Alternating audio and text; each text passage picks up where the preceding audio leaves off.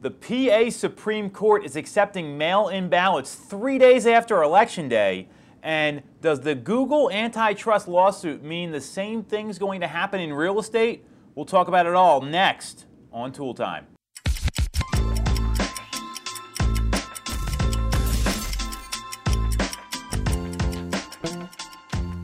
I'm Tom Tool. She is Stephanie Coho. We are back on Tool Time, and we've got some. I mean, this first story is just wild to me. I don't even know what to say. So, um, an article came out, and news came out that the PA Supreme Court two days ago is going to permit Pennsylvania to count mail in ballots received three days after the election. What do you think about all this? I just don't understand how that's going to happen. I mean, they announce who wins that night. So, I mean, even if they do count them, like what happens next? Well, and, and so the like the Pennsylvania's a swing state, right? Like this is like a big like Pennsylvania really hasn't been like this until the last election or two, and it's going to be like people are saying if like in order for someone to win, they need to win Pennsylvania, like period. And the, interesting thing is that the, the decision was split four to four um, on the on the uh, Supreme Court case here um, on Monday. So it went back to the appellate ruling, and the Pennsylvania Supreme Court ruled last month that they're going to give a three day extension. So, what's to stop people from, hey, my candidate didn't win. I'm going to get everyone I know who voted and make sure they mail in their ballots right away? Like, what's going to happen there? Well, I think it said it had to be postmarked by the 3rd. It does say that, yes. So, I guess they can't wait until after the election to then mail it in quickly. Good point. But still. But yeah, but still, I don't know how that can. I mean, you can't. Are you going to say who the winner is? Unless they're going to postpone in the country announcing the winner, I don't see how this makes a difference. Yeah, and I, I just don't. It just doesn't make. I mean, eight, eight o'clock on November third, and what happens too is like as soon as the polls close, like they get data all day long, so there's still the ability to like stuff a bunch of mail-in ballots there because elections are used to work elections, which I want you to talk about. This is pretty interesting. But like they're tracking data all day, so there's a lot of times when they see it's going one way or the other, they're gonna. I mean, maybe there's like some crazy last minute hail mary to win an election. And look, I mean, there's corruption in these things. I don't care what anyone says. You've worked the polls in Delaware, so tell us a little bit about that experience. I think that's relevant here. Yeah, I mean, really, all day people come in, they vote, um, and then at the end of the day, you're required to pull every machine, see who has the like who has the most votes and then you have to actually announce it right then and there and post it on every polling place location. So everybody can go see if they want. So do you feel like there's the opportunity for like corruption to happen at the polls? Well i know delaware has gotten like a lot of really great feedback that they handle them well so i don't know in every state how they're handled but also this is a really weird year. I mean i haven't worked them this year um, but it's a really weird year with like mail in like so many more people are doing mail in ballots so i don't really know how i mean i'm i mean i think whenever you're doing anything with paper there is more of a ability you know you're relying more on humans to not make errors well look at the the hanging chad election back in uh, 2000 where i mean they weren't counting votes because of that in the in the bush gore election so i just don't i don't understand how they they're going to be able to determine who really wins like we're not going to find out election night is probably what this means because Pencil, I mean, there's a lot of people that are voting by mail. So I just, I just don't, I don't see how we're going to find out right away. I think it's going to take some more time. Interesting stuff. I mean, this, I don't think it can get any weirder this year. Next thing you know, they're going to start letting like pets vote or something. So uh, we'll have to, you know, I, I think, and it's going to be a close race. So we'll just have to see how this plays out. But I mean, la- the last election, the margin of victory was 1% in Pennsylvania. So those mail-in ballots are going to make a difference. Yeah. All right, real estate time. So Google's got this lawsuit about antitrust and monopolies, and Brad Inman, who, if you don't know him, he has the he runs the website Inman. He runs Inman Connect. He's a big, kind of like a real estate reporter, if you will, and like an influencer in, in a lot of ways. And um, on Tuesday, the U.S. Justice Department accused Google of illegally protecting its monopoly over search and search advertising. And I guess the big question here is in light of this NAR lawsuit about commissions and is there a monopoly in real estate? do you think the same thing's going to happen to the real estate industry? Like, what, what's your what's your take on this stuff? I mean, I personally don't don't think that. I mean, I, I see the points that they're making, but I do think that there's, I mean, so many different places to go for a real estate a, a real estate agent, for real estate searches, for real estate advice. Um, so, to me, I, I think this is a bit of a stretch. I agree, and I also think the lawsuit is BS. I've said that many times. Um, where I, I, think they're going with this, the people on the, on the on the plaintiff side, like they, their intention is, well, hey, and we talked about this before the show. There are some agents that say if you don't pay this, people won't sh- won't show your home, and that may or may not be true. I'm not saying that's true or not. There is that conversation that goes on, which I'm sure happens. Otherwise, they probably wouldn't have the lawsuit in the first place. At the same time, there's companies like Rex who doesn't even put their properties in the MLS.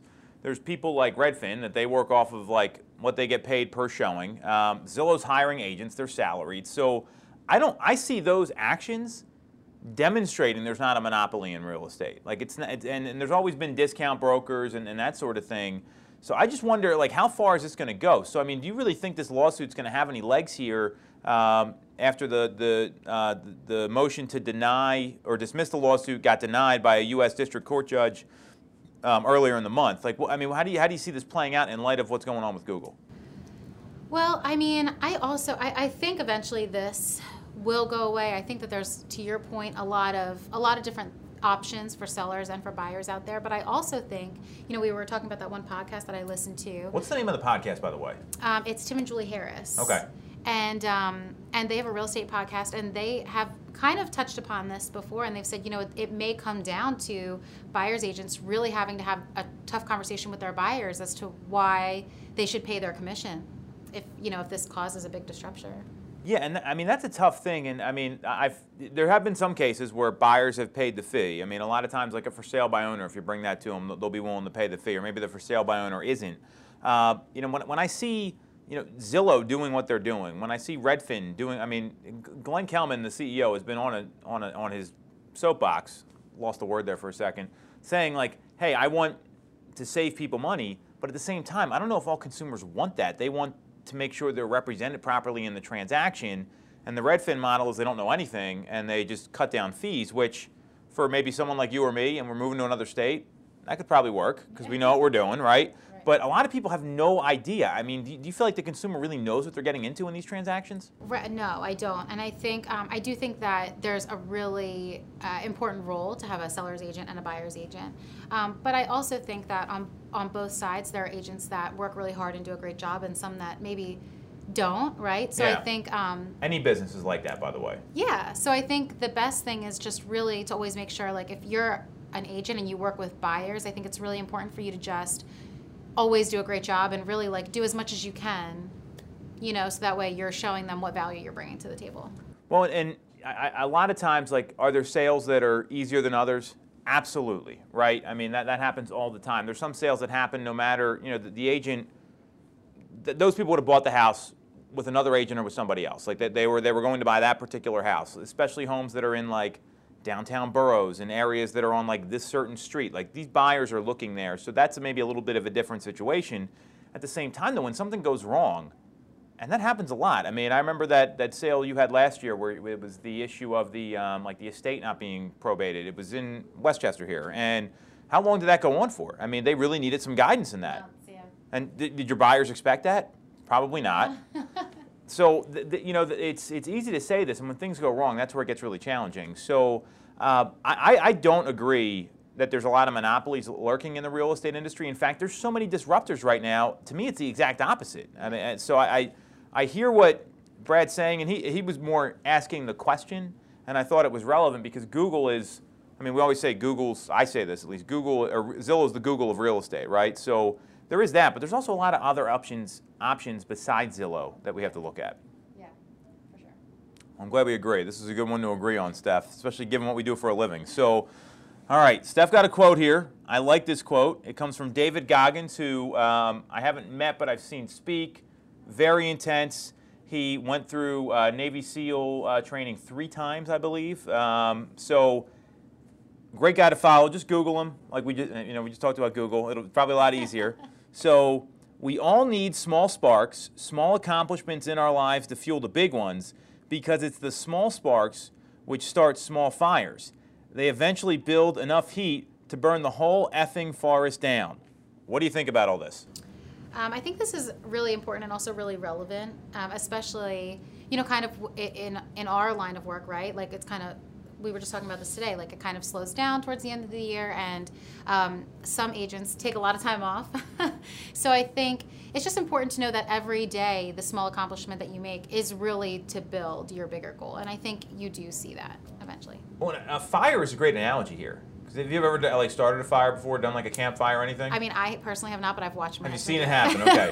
so I haven't done this in a long time, but you start off with like a piece of kindling. Usually it's like some like pocket lint or like some twine or something. You light that on fire and it lights right away, but then you got to put like some small sticks there to keep it going. And then you put a couple more, and then eventually they get larger and larger and grow. And you know, if you look at, you know, I mean, he, David Goggins. I mean, he's done all kinds of like like marathons and races, and but that that all starts somewhere small. And he was really overweight and was not in good shape. And basically, his whole thing was I had to start somewhere, and it was that he had something about fear that he talks about, where when you're afraid of something, he just does it over and over again till it's like, and his words would be like "f you," I'm not scared anymore. That's what he would say. Um, he's a little too explicit for, for Steph apparently, but uh, so the, the, the point is, it's like that. Da- it's like that daily, just one thing a day. Like we, we were talking about this today. Like what's your what's your daily goal? What's your daily number? Tom Ferry talks about it all the time. So I, I'm clear this is a great comparison. Yeah. Cool. That's all we got this week. Thanks for watching, everybody. Take care.